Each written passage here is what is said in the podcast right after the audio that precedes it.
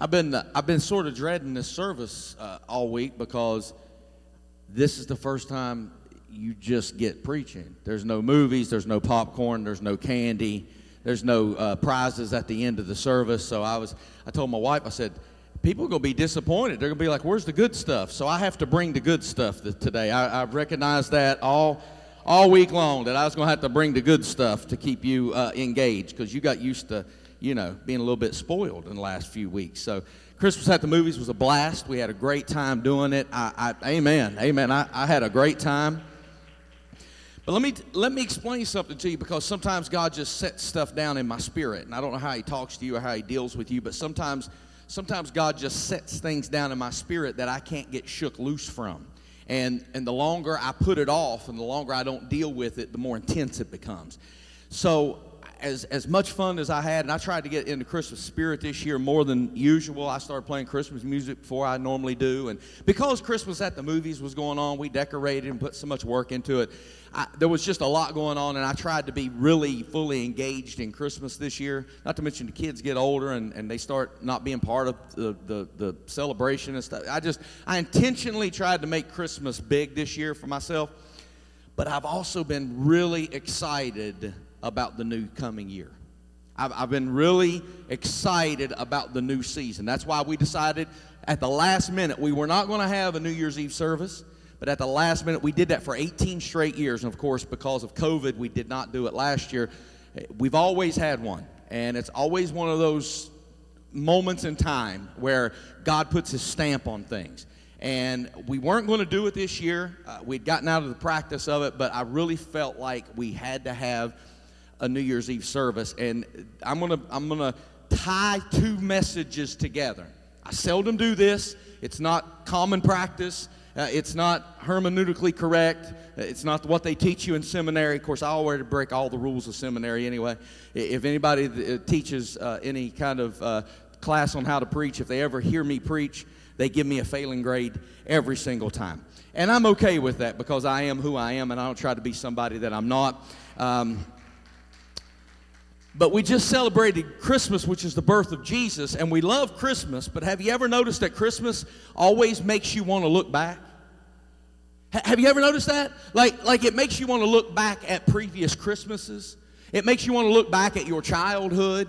It makes you want to look back at before mama died or before grandma wasn't there to make her mashed potatoes and her, her sweet potato pie anymore. It always makes you look back. Even when the family gets together, very seldom do we find ourselves talking about what's current or what's in the future. We're always talking about what?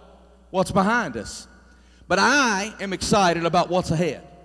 I'm going to be honest with you. I, I love nostalgia. I'm a very nostalgic type person. I like antique things. I, I like what's behind me, and I, I, realize that I stand on the shoulders of people that have gone before me. Uh, I, I, make no, uh, I make absolutely no qualms about uh, realizing that I am who I am because of people that have poured into me and those that have went before me. But understand, I'm looking forward to what God has in store. We have been in dark seasons, we have been in struggling times, we have been in difficult moments, and I believe that God is about to do some things that's going to blow and absolutely upset people's minds, and their expectations won't even touch what God's about to do in their life. Do you believe that this morning? Can you give the Lord a hand clap? So, like I said, uh, the next two services, both this one and Watch Night, the, the, the, the New Year's Eve service that begins at 10 p.m., we're going to tie these two messages together. I'm going to ask you to do something. We don't always do it, but I want to get this word into you. So, I'm going to ask you if you would to stand with me this morning uh, in honor and reverence of the Word of God. My text is going to come out of Luke chapter 1. It's actually going to be before Mary was pregnant with Jesus. But I specifically want to deal with the last phrase of verse 20. I'm going to begin my reading at verse 6. Zechariah and Elizabeth were righteous in God's eyes, careful to obey all of the Lord's commandments and regulations. They had no children because Elizabeth was unable to conceive, and they were both very old. Hmm. Uh, huh She, she was past her prime and he was too old to cut the mustard. One day, Zechariah was serving God in the temple, for his order was on duty that week. As was the custom of the priest, he was chosen by lot to enter the sanctuary of the Lord and burn incense. While the incense was being burned, a great crowd stood outside praying. I, I could preach a lot right here. Uh, he's in the sanctuary, and there's a lot of folks praying. And when a lot of folks start praying, a lot of good stuff starts happening. When Zechariah was in the sanctuary, because everything don't happen when you stay home. Sometimes you got to get to God's house for God to move. That's another sermon for another time. When he was in the sanctuary, an angel of the Lord appeared to him, standing to the right of the incense altar. Zechariah was shaken and overwhelmed with fear when he saw him. But the angel said, Don't be afraid, Zechariah. God has heard your prayer. Your wife Elizabeth will give you a son, and you are to name him John. You will have great joy and gladness, and many will rejoice at his birth, for he will be great in the eyes of the Lord. He must never touch wine nor any alcoholic drinks. He will be filled with the Holy Spirit even before his birth, and he will turn many Israelites to the Lord their God. He will be a man with the spirit and power of Elijah. He will prepare the people for the coming of the Lord. He will turn the hearts of the fathers to their children, and he will cause those who are rebellious to accept the wisdom of the godly. Zechariah said to the angel, How can I be sure this will happen? I'm an old man now, and my wife is also well along in years. Then the angel said, I am Gabriel. I stand in the very presence of God. It was he who sent me to bring you this good news. But now, since you didn't believe what I said, you will be silent and unable to speak until the child is born. For my words will certainly be fulfilled at the proper time. I'm going to reread that for emphasis. For my words, what God has said, will certainly, beyond a shadow of a doubt, no devil in hell can stop it. No matter what is up against you, no matter what says it can't, no matter how your experiences have come off to this point, my word will certainly be fulfilled at the proper time. Oh, go ahead, give the word, give the word of God a hand clap. Now, before you're seated, I want you to look at somebody and tell them, What if I told you, go ahead, what if I told you it's just about time? Mm. Uh-huh. What if I told you it's just about time? Amen. You may be seated in His presence. This morning's message is titled, What Time Is It? What time is it? Did you hear what the angel told Zechariah? He said, You didn't believe what God said. You've had doubts. You didn't have faith. You, you wasn't one of these overcoming Christians that we hear about on TBN. He said, When I told you what God said He was going to do, you didn't believe it. But heaven ain't going to be stopped just because you don't want to believe it. The Lord's plan is not going to be uh, circumvented just because you don't want to believe it. He said, I'm going to shut your mouth so you don't keep speaking doubt over your life, so you don't keep cursing yourself, so you don't keep speaking unbelief. And he said, I'm going to shut your mouth up. You won't be able to talk again until this baby is born. But make no mistake about it, God's word will certainly come to pass. Whether you like it or you don't like it, whether you believe it or you don't believe it, God said what He said, meant what He said, and it shall come to pass. So this morning, I'm going to try to keep myself calm, cool, and collected. I ain't already doing that. This morning, because I'm going to tie this message together with New Year's Eve, and New Year's Eve I'll really cut loose.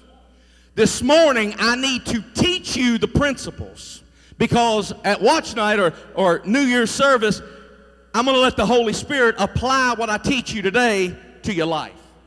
God's already given me a plan and an outline for how to make these two services fit together. So this morning, I'm going to try to teach you a thing. Is that all right?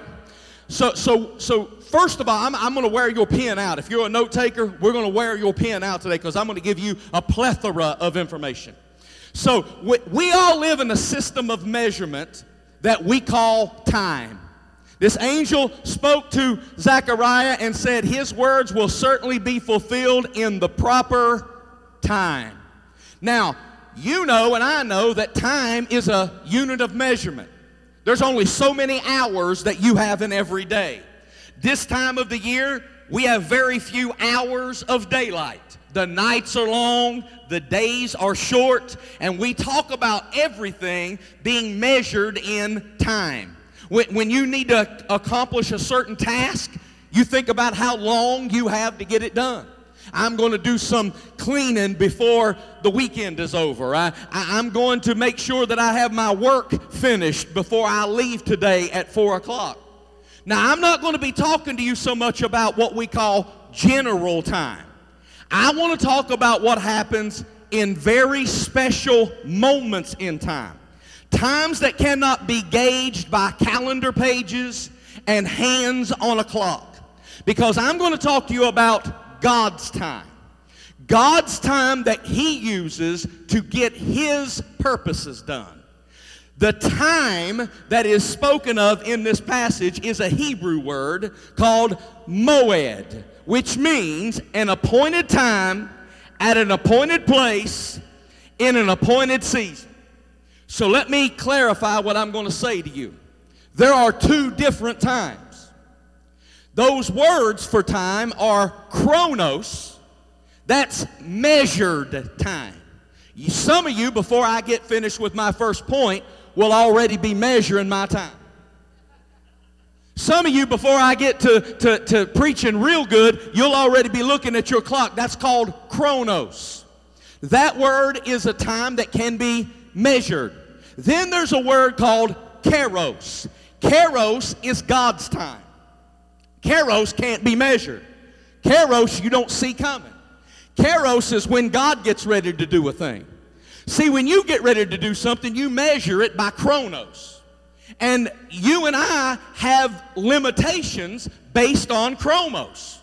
And throughout your walk with the Lord, you labor under the guise of chronos. What does that mean? That means you spend time doing things you spend chronos trying to get kairos to operate. When you wake up in the morning, some of you will pray.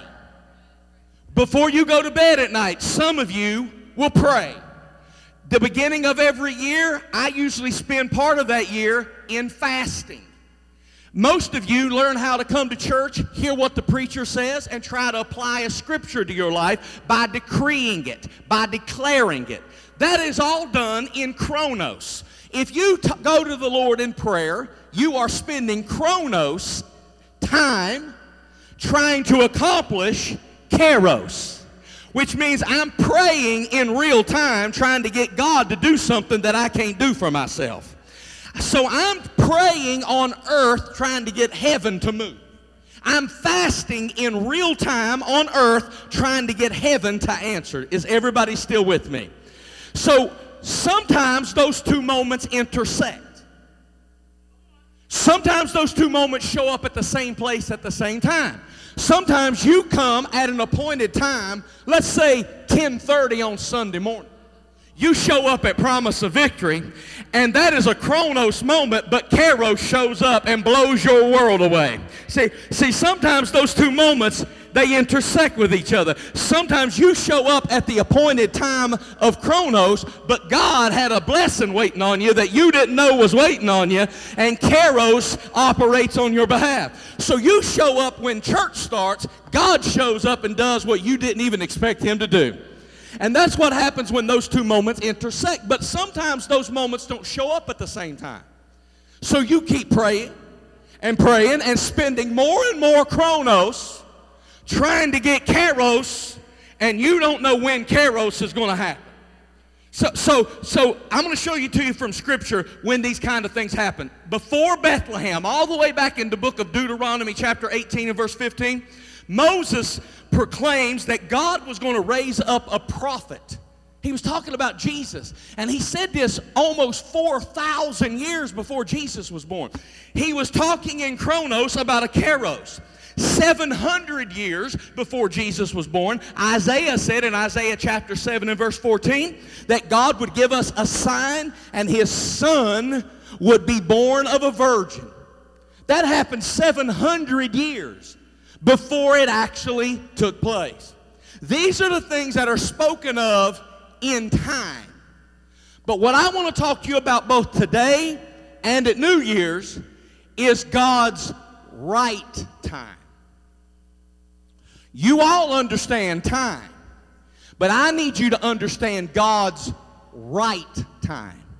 Because when the right time comes, God has appointed something to happen in your life. God will have you spend chronos, just general time, doing what you can do for yourself.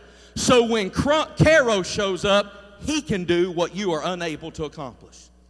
You have to understand that before God does a thing, he decrees a thing. He says it before he does it. He declares it over your life. So you have to understand that before God will do it, he'll tell you it's coming, but he doesn't always tell you how long it's going to take. The angel Gabriel come to Mary and told Mary, "You're going to have a baby." Well, how could that be? I've never known a man. He said, You're going to conceive and you're going to give birth. He didn't tell her what day. He didn't tell her, he didn't tell her exactly the moment that it was going to happen. He just said it's going to happen in your life. The wise men came to find this little boy uh, named Jesus because a star had told them it was the right time. Everybody say right time. Uh-huh the Apostle John. All the way back in John's Gospel, chapter 1, the Bible begins over there saying, And in the beginning was the Word. That's a declared thing, that's a spoken thing. In the beginning was a Word, and the Word was God, and the Word was with God, and nothing that was created was created without Him. And jump down to verse 14, and it says, And the Word was made flesh and dwelt among us. So he declared a word before he made a word, and the word became flesh and dwelt among us, and it actually happened the way God said it would happen, but he always speaks it before he does it. The, re- the reason I need to lay that foundation is because I need to help you understand what time it is in your life. Are you ready?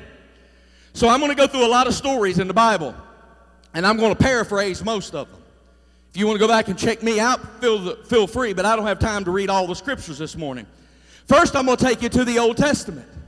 And in the Old Testament, they had several different times of the year. They called them feasts.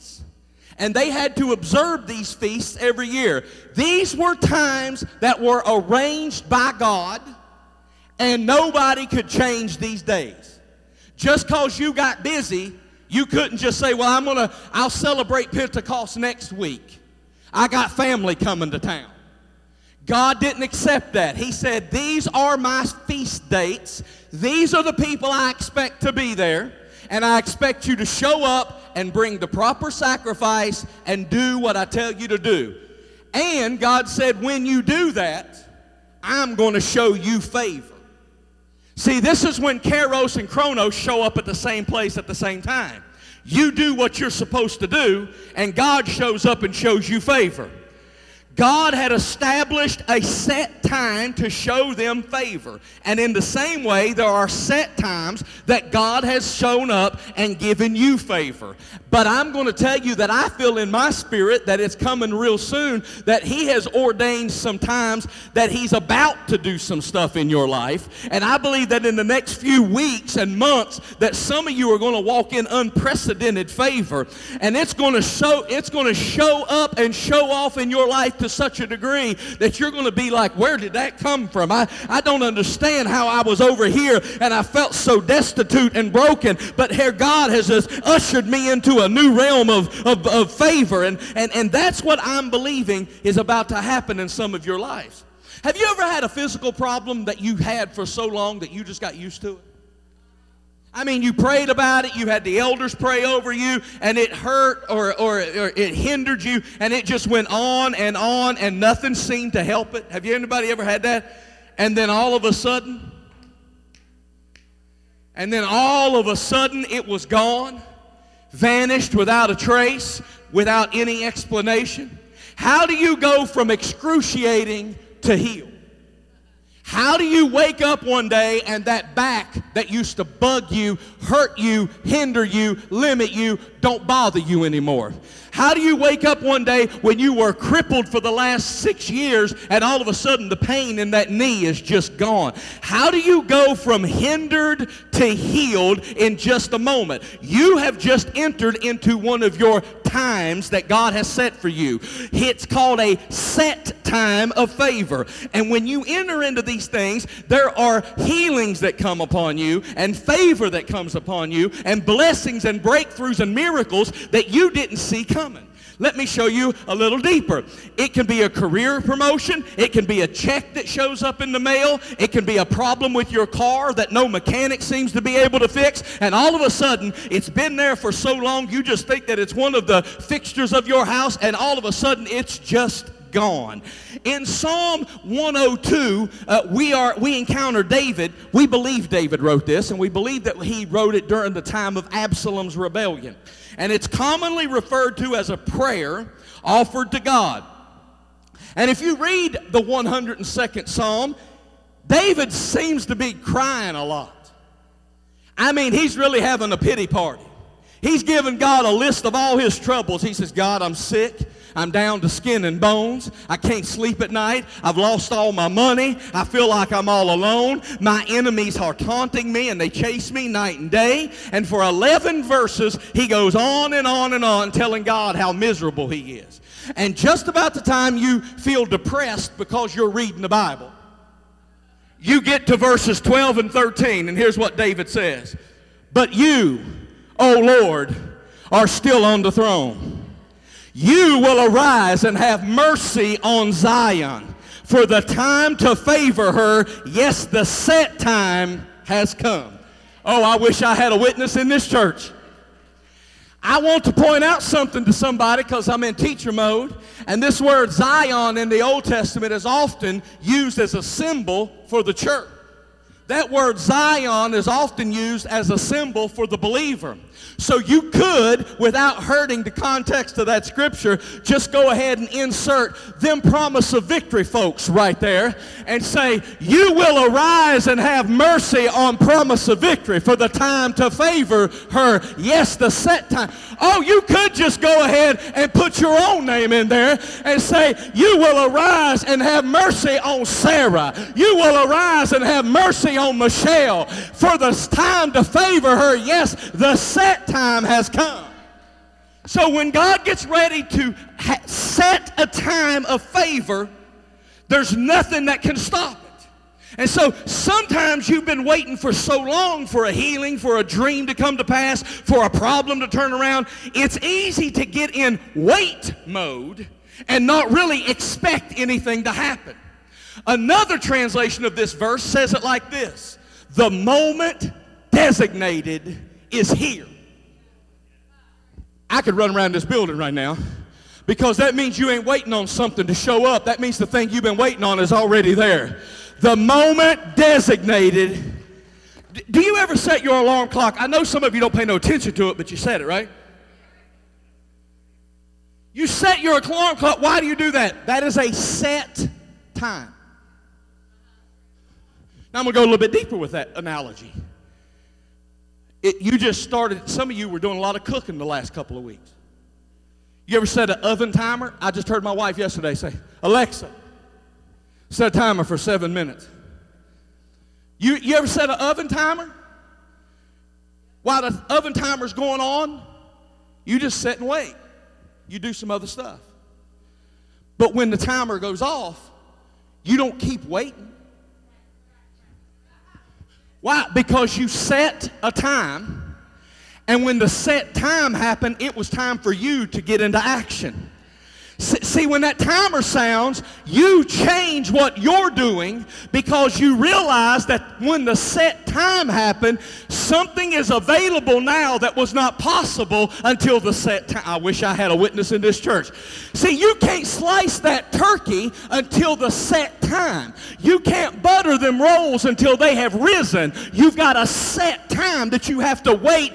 But once you have waited until the set time, when that timer goes off, listen, you can't put whipped cream on that pumpkin pie until that pumpkin pie has had time to bake. But once that timer goes off, you don't keep sitting in the living room twiddling your thumbs. You get into that kitchen, do you not? And you put your bib on, and you got a fork in one hand and a knife in the other. Why? Because you know something good's about to happen because the alarm has just sounded, and it is your set time for favor. And what was not possible then is possible now because it's set time. So look at your neighbor and ask him, what time is it? What time is it? So if you believe God's about to do something in your life, you should be able to tell because you ought to know the timer is about to go off. You got your you come to church every Sunday with your bib on.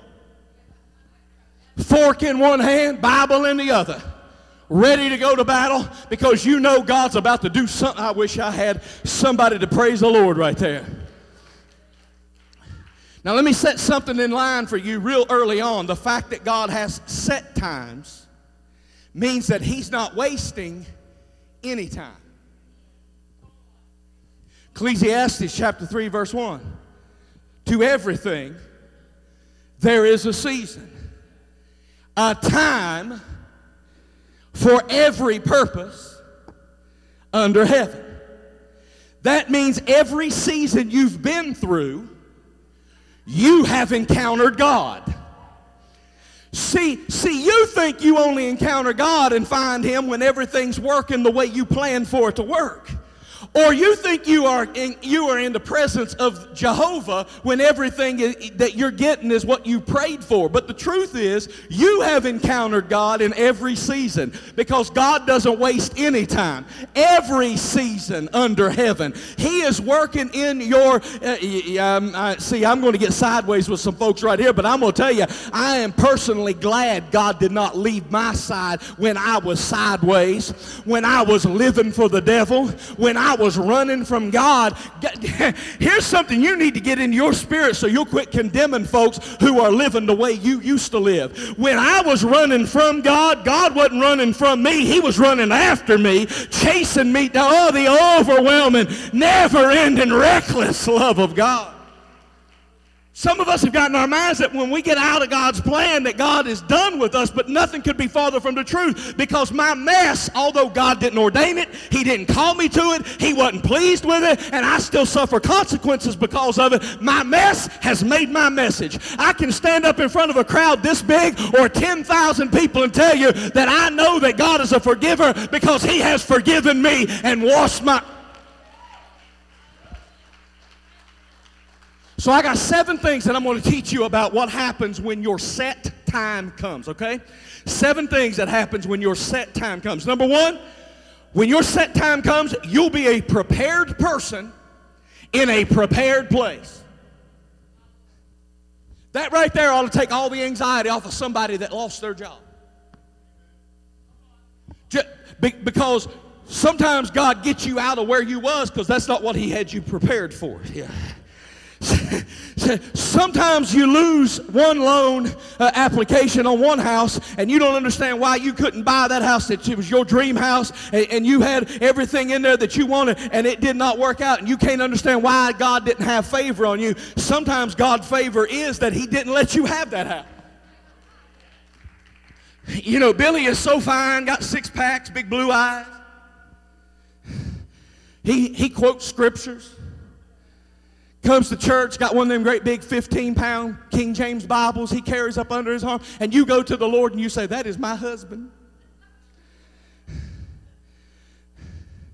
And when Billy marries Sally, and you are heartbroken and want to backslide because you didn't get Billy and take him home with you, and now you got to come to church and watch him and Sally go googly eyes at each other,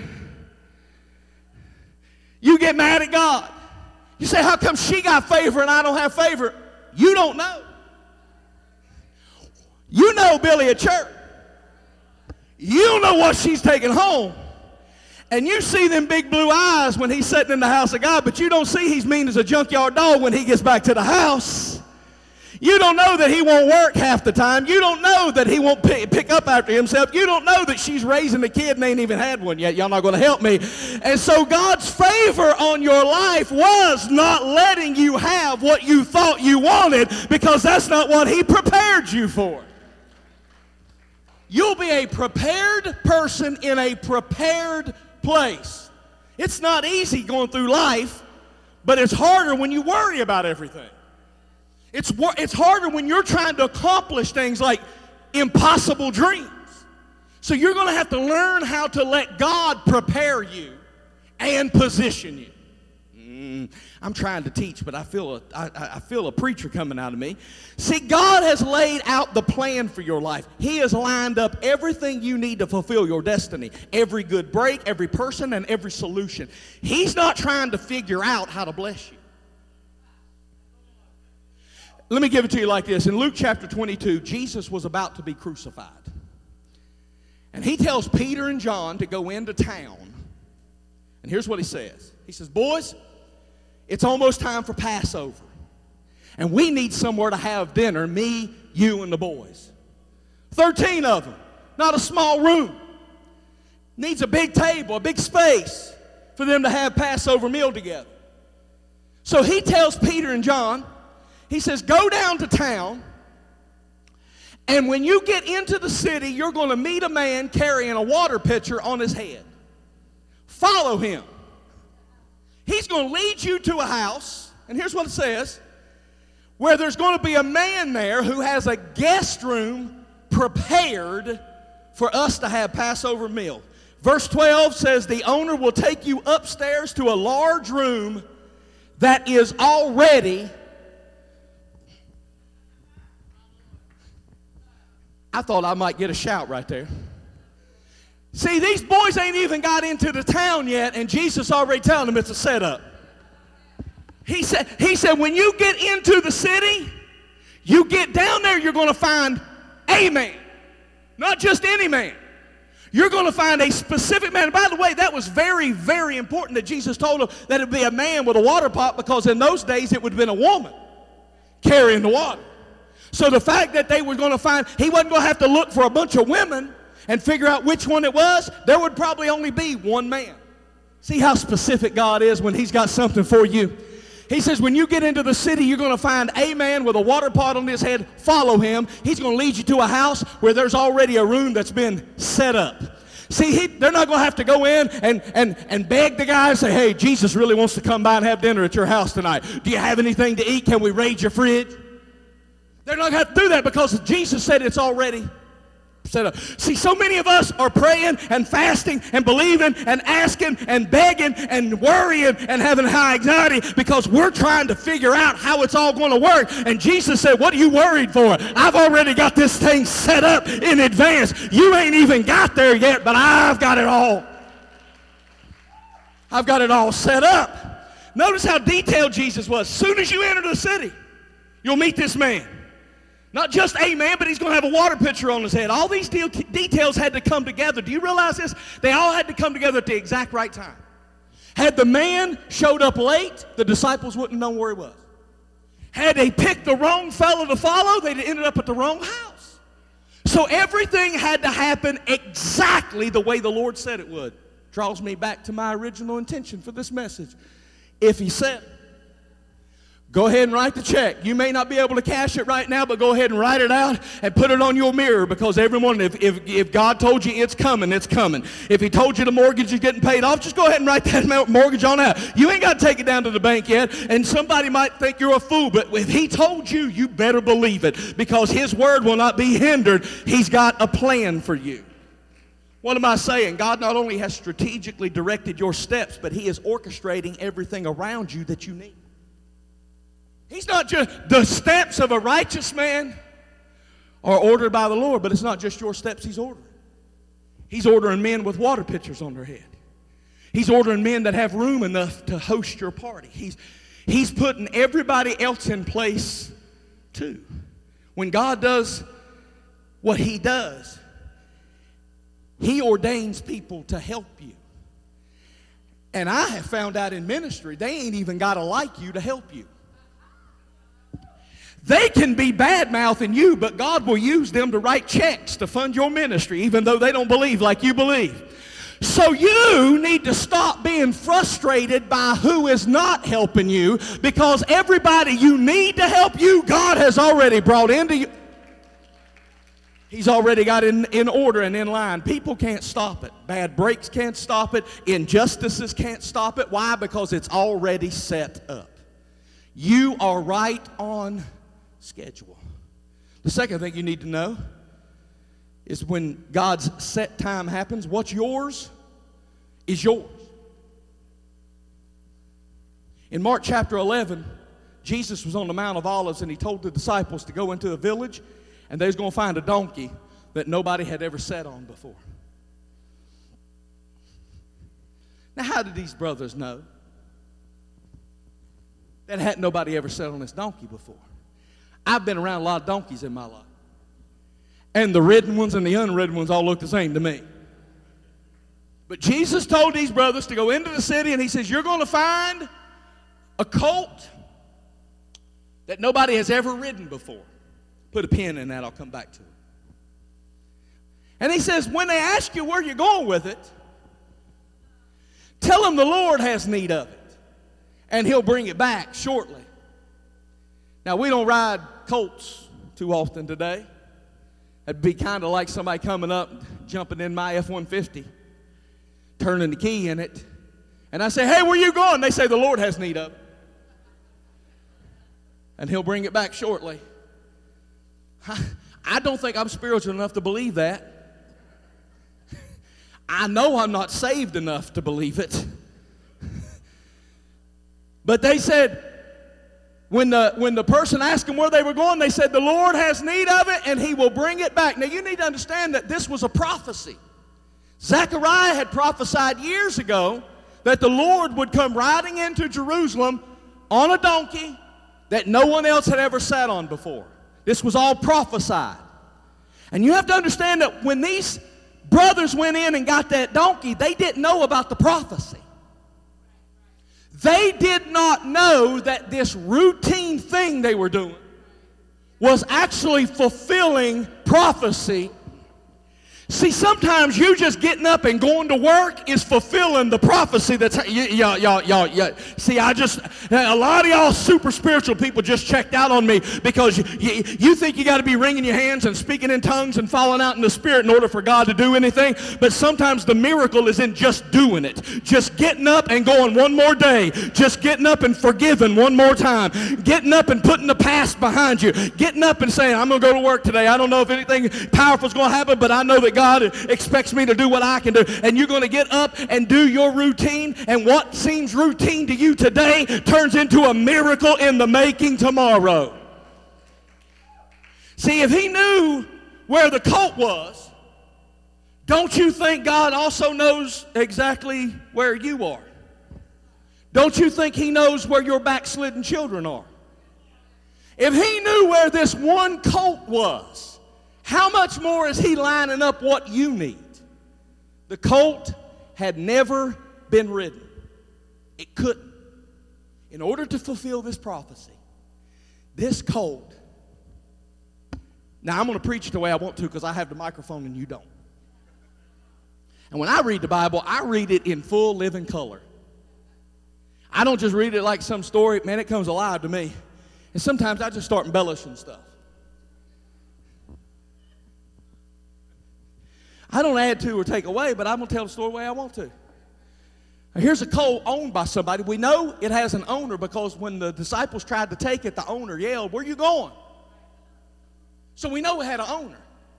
Now, I, I grew up around the farm. I know you don't just have mules because you think they're cute, they have a purpose.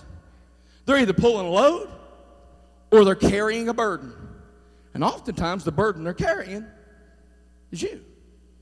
And the Bible says this colt had never been ridden, but Jesus rode it. I've been around horses and mules enough to know you don't want to ever be the first one to just jump onto them. So it wasn't it wasn't that the mule couldn't be ridden.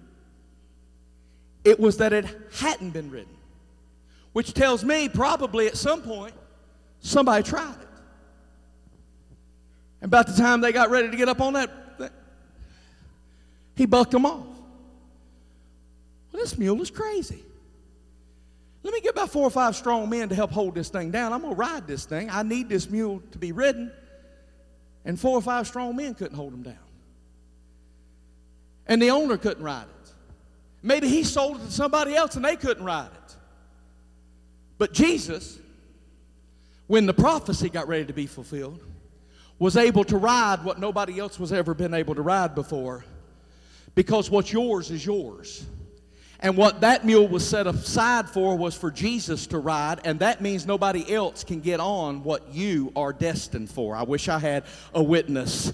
See, there wasn't nothing wrong with the donkey. That colt had been marked for destiny. But one thing this shows me is that when God has ordained something for you, it will not go to somebody else.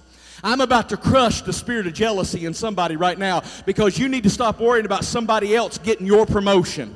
You need to stop worrying about somebody else getting your blessing because what God has prophesied over your life cannot be taken by other people. So quit getting frustrated when you feel like somebody got something that was yours because if it was yours, they couldn't wrote it. It would have bucked them off because God has set it aside for you. Be happy for them because you know that what you didn't get means you are about to get something even better.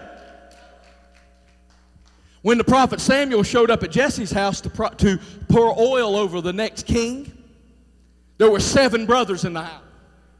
Seven brothers. Why was there only seven? Because David was the least qualified, he was the youngest, and his own daddy didn't even think that he was king material. Left him out in the field keeping the sheep.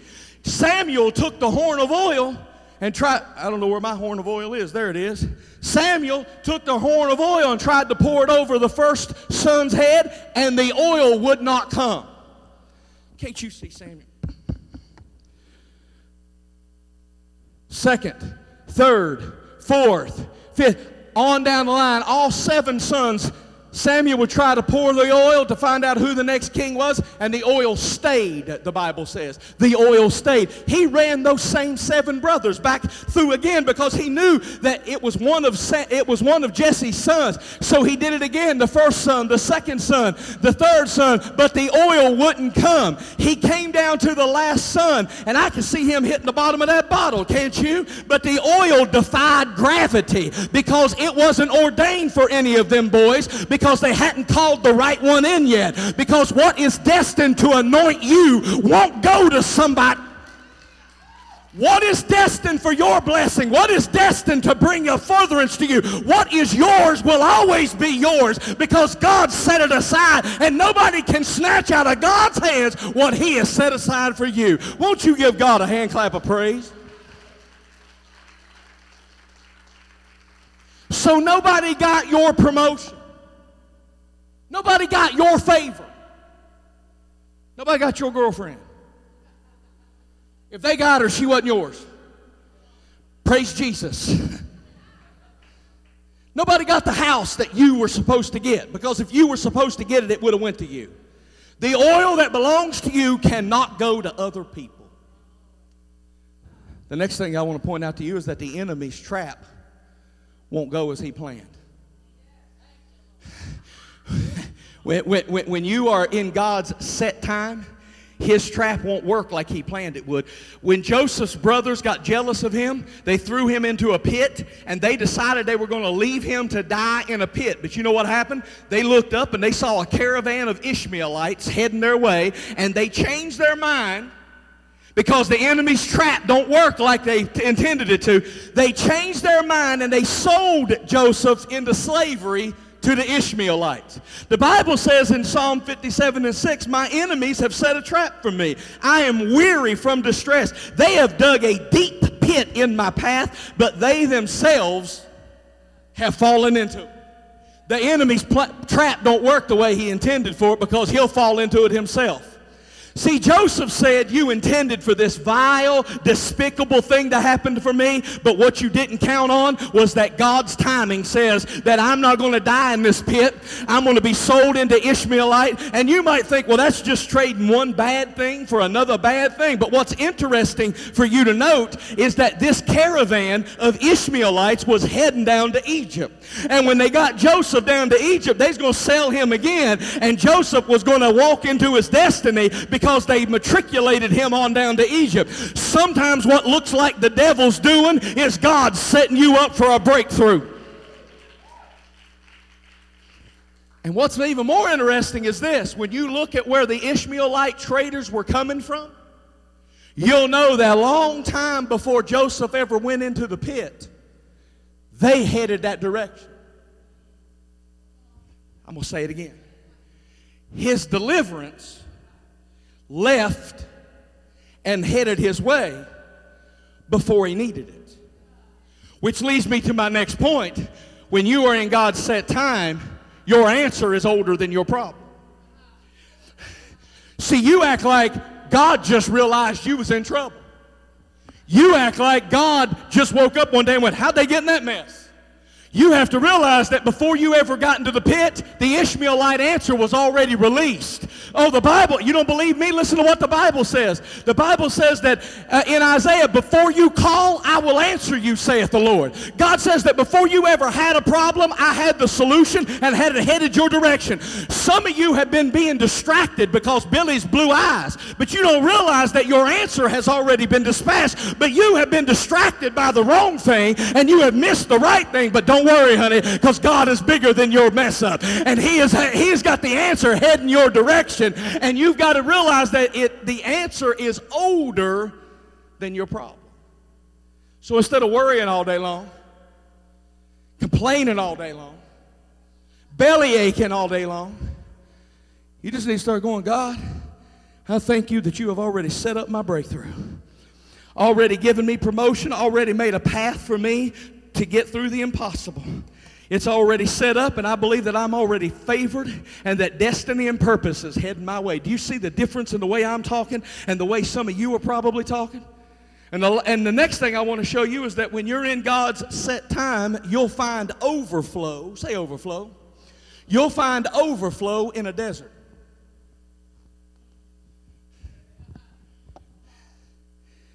Deserts are dry places and you're going to get an overflow in a place that ain't supposed to have no flow. See, this is what God's set time does. Jesus was teaching in the wilderness. I don't have time to tell this story the way I like to tell it, but he's teaching the people. It's gotten late in the day. It's Sunday, so Chick fil A's closed. They already got past the, the last exit where all the, the food was. And the disciples come to Jesus and they say, Jesus, all these people are hungry. He said, Feed them. Hey, hey, Jesus, I don't know if you I don't know if you noticed, but taco truck didn't come. All we got is five loaves of bread and two fish. We got we got little boys, Bojangles, five biscuits, a couple people, fish, and what is so much or so little among so many? Jesus says, set them down in groups of 50 and 100. And from him setting them down in groups of 50 and 100, we get a number. We get a number because they counted them. They set them down in groups of 50 and 100. And we know there's 5,000 men plus women and children. They counted them. Look at your neighbor, because you ain't never heard this before, because I ain't never preached it before. Look at your neighbor say they counted them. So, why is it after Jesus was done multiplying that the Bible says he had 12 basketfuls left over? Did heaven's calculator get broke? Did he forget how many people he had out there? Why in a desert is he producing more than was needed? Because the Bible said they were done eating and they had leftovers. I came here to tell somebody this morning that God knows exactly what it's going to take to get you where you need to be, and yet He's going to tack on some extra just in case. On purpose, He's going to give you more than you. Y'all not going to help me. See, sometimes y'all think if I could just get by, if I could just get enough money to get by, God don't want you to just get by. He is going to give you more than you need, and He's going to do it on purpose. There will be overflow in a desert place. You didn't have the experience. You weren't next in line. You shouldn't have got the promotion. And suddenly the boss skips over five people that's got more qualifications and better degrees than you and gives you the promotion. Suddenly you meet the right person. Suddenly you meet somebody that completes you. You, you, you got completely out of debt. You were scratching by last month and now the house is paid off. How does that happen? Because God gives you overflow when you don't think it's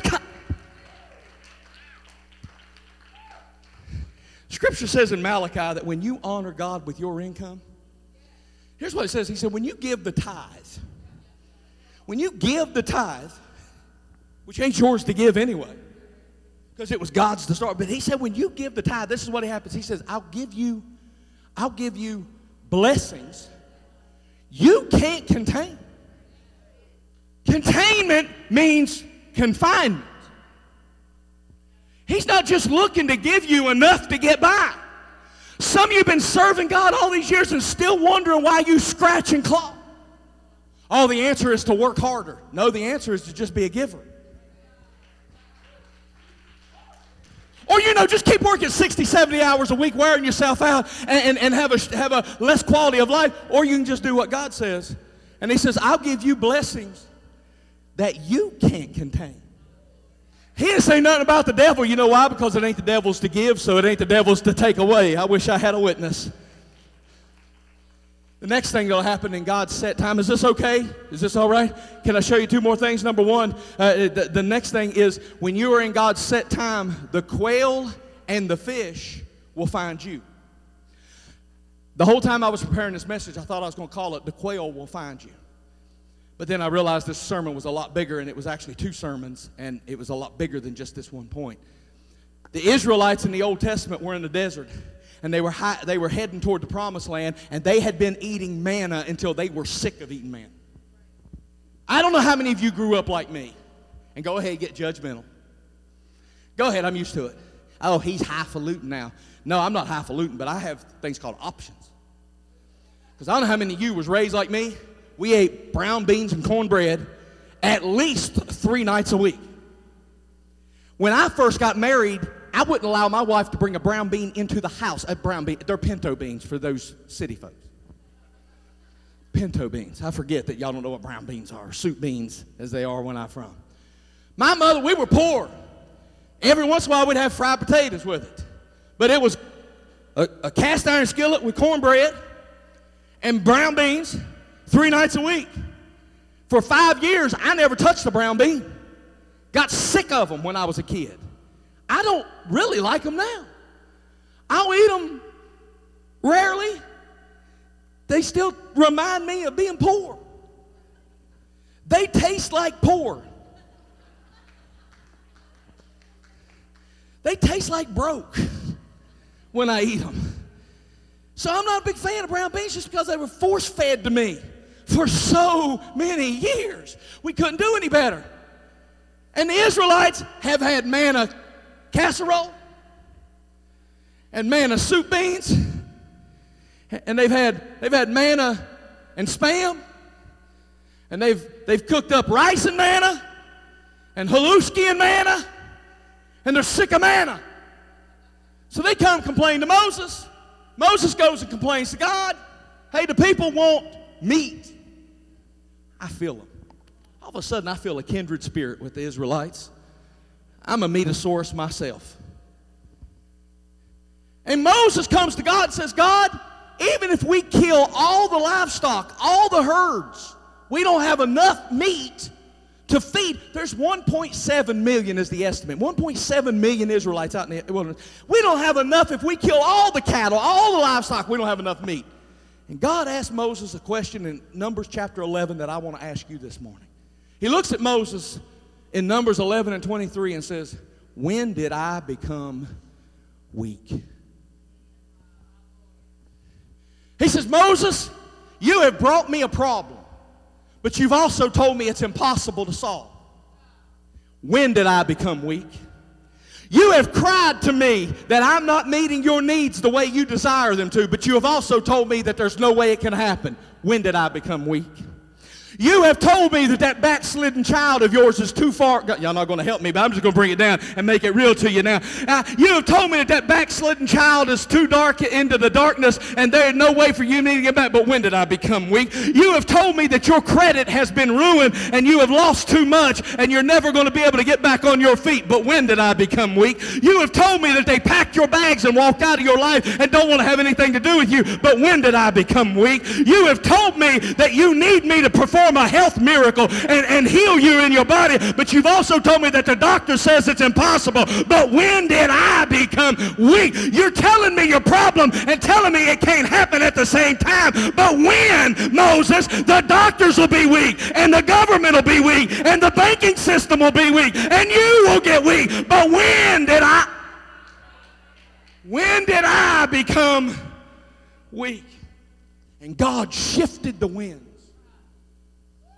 I want to preach right there. He shifted the winds, and the Bible says quail, millions of quail flew three feet off the ground and filled Israel's camps because God shifted the wind. And he come to tell me to tell you that the winds are about to shift in somebody's life. Ah! They were one moment in the desert longing for something, and in the next moment, they were in overflow in the desert. The Bible says that every person had 50 bushels of quail. That's more than you can eat. I don't know if any of you have ever eaten quail. I have. I like quail on occasion, but 50 bushels is a bit much. That's more than you're going to need. That is, that's enough for the whole buffet. And they went from longing and lacking to overflow in the desert because God shifted the wind in their favor. And all God's got to do is shift the winds and cause the right people to be good to you. Cause the right contract to come your way. Cause the right promotion to show up in your life. Cause the scholarship to fall on you instead of somebody else. All he has to do is shift the winds of favor and your whole debt could be paid off. He could give you a contract from a million dollar company that's going to write a check out to you and fund your project for the next year. And all he's got to do is shift the wind your way. But the problem is, we look at our situations in the natural and try to serve a supernatural God. The Bible says that those quail were shifted by the wind. You realize that quail don't belong in the desert? They usually wouldn't leave water. But God supernaturally caused the quail to find them. But that's not the whole point, because it also says the fish will find you.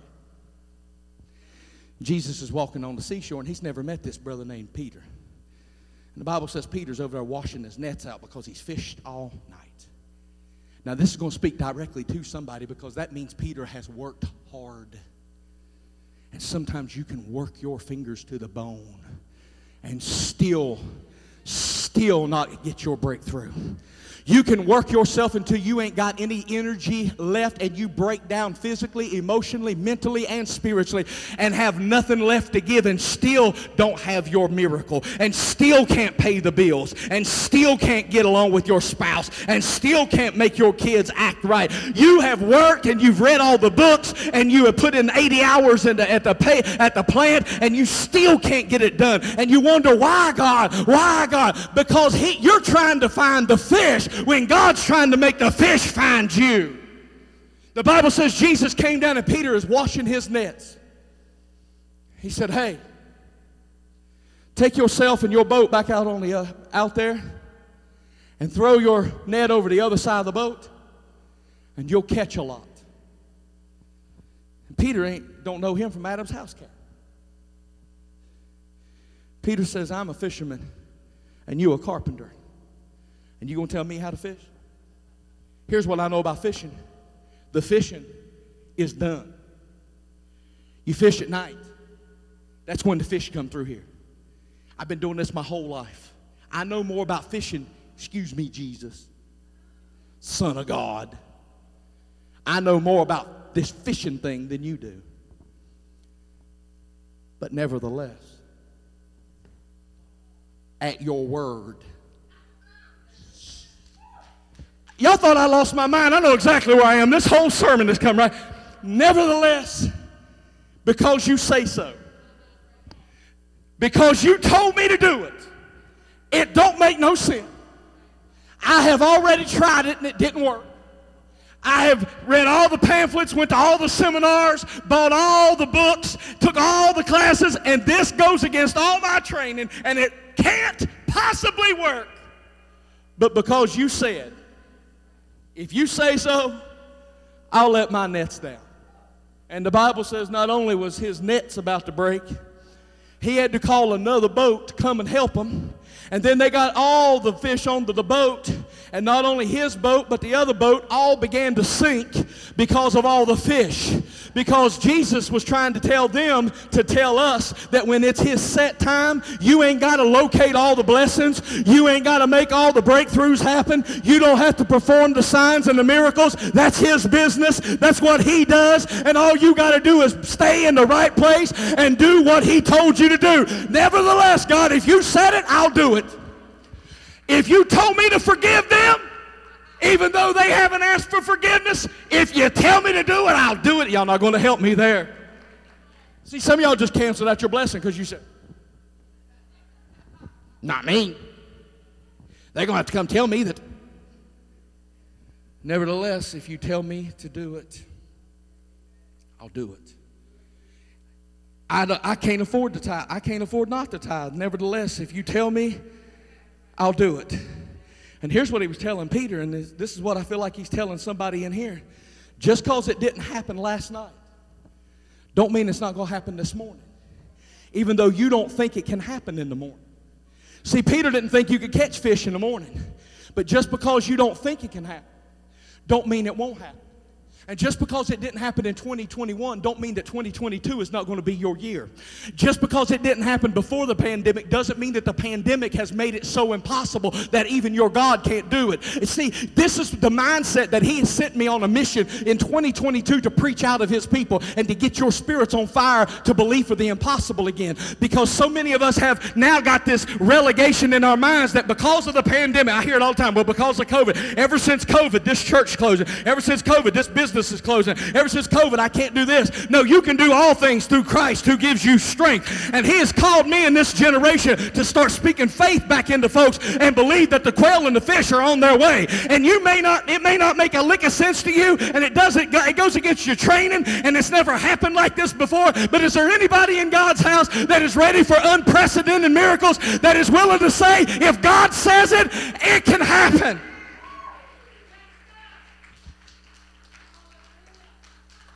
Which leads me to my last point, and this is what Peter, this is what Peter uh, uh, felt as his boat began to sink. Scripture said Peter was astonished at the amount of fish that they caught. So when it's God set time, it will leave you astonished. I realize I've preached a long time this morning, an hour and three minutes according to my clock. Is this okay? Could it be? Could it be that this coming season is going to be the season where doors open that have been closed to you? Could it be that your healing is going to happen in this next season? C- could it be that God wants to take the limitations off? And that in this season, He's going to do things that you didn't believe was possible. I'm going to leave you with the words of David. I've got more to say, but I'm going to quit.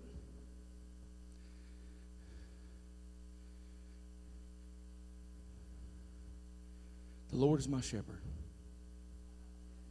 I shall not want. I ain't making me to lie down in green pastures, leading me beside still waters. He restores my soul. Yea, though I walk through the valley of the shadow of death, I will fear no evil. Why? Because thou art with me, your rod and your staff, they comfort me. You make a table for me in a place that don't make no sense in the presence of my enemies. My cup runneth over. I dare you when you go out to lunch today to be pouring into your glass whatever your beverage of choice is, whether it's coffee, whether it's soda, whether it's water. And don't stop when you get to the top of the glass. Do you hear what David said? My cup runneth over. You know what that indicates to me without getting too deep into this? That means what I give to God is limited. My cup runs over. That, that means that I have put limits on what I give to God to put my blessing in. My cup's only so big. Now, some of you got great big cups. Some of you walk around with 55 gallon barrels going, Y'all the people I come to and, and ask to help me pray. Because then we got other brothers and sisters sitting in the same church walking around with a thimble. Because what you give God to put your blessing in is only limited by the size that you choose to give. And David said, Whatever I give God, He overflows. And some of you, some of you have been under the misconception that if you don't have great faith or if you have messed up, you have now disqualified yourself from God ever giving a blessing, a breakthrough, a miracle. I was an addict. God can't bless me. I've been divorced. God can't bless me. I wasn't a good mother. I wasn't a good father. God surely can't bless. Can I tell you that if God only blessed us according to what we believe Him to be able to bless us with, Ephesians 3 and 20 shouldn't be in your Bible.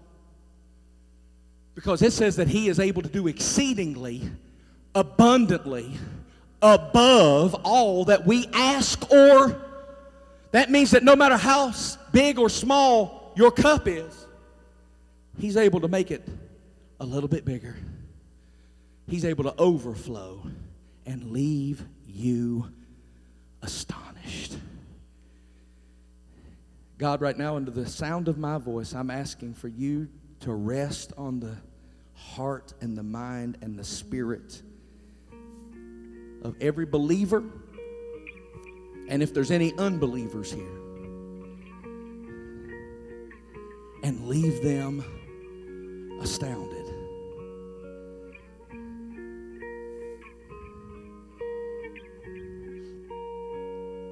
leave them astounded.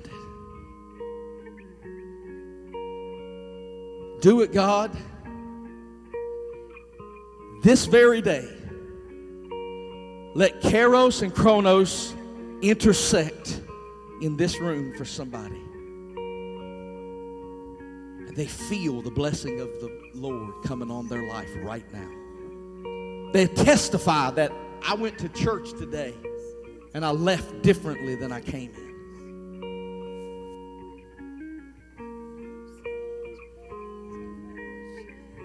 If you a believer in this church, because he said so ought to be enough. It shouldn't have to show up in your bank account before you believe it. Because he said so, I believe it. I'm healed because he said so. I'm whole because he said so. I'm an overcomer because he said so. I'm more than a conqueror. I don't feel like one, but I am because He said so. Some of you have spent this past year waiting to move. What time is it?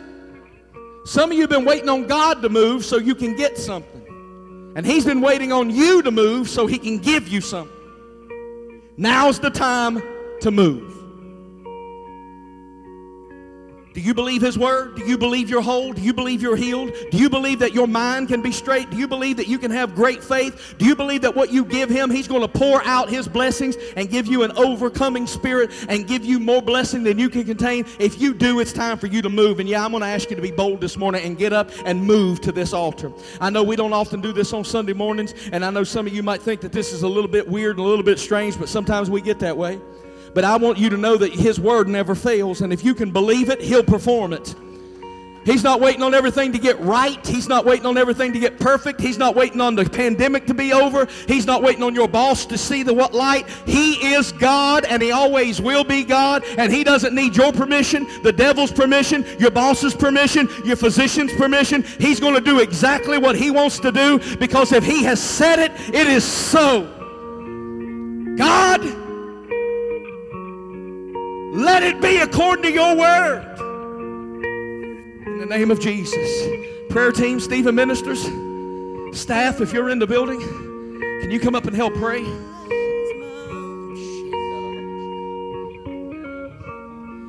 Carves always through the sea.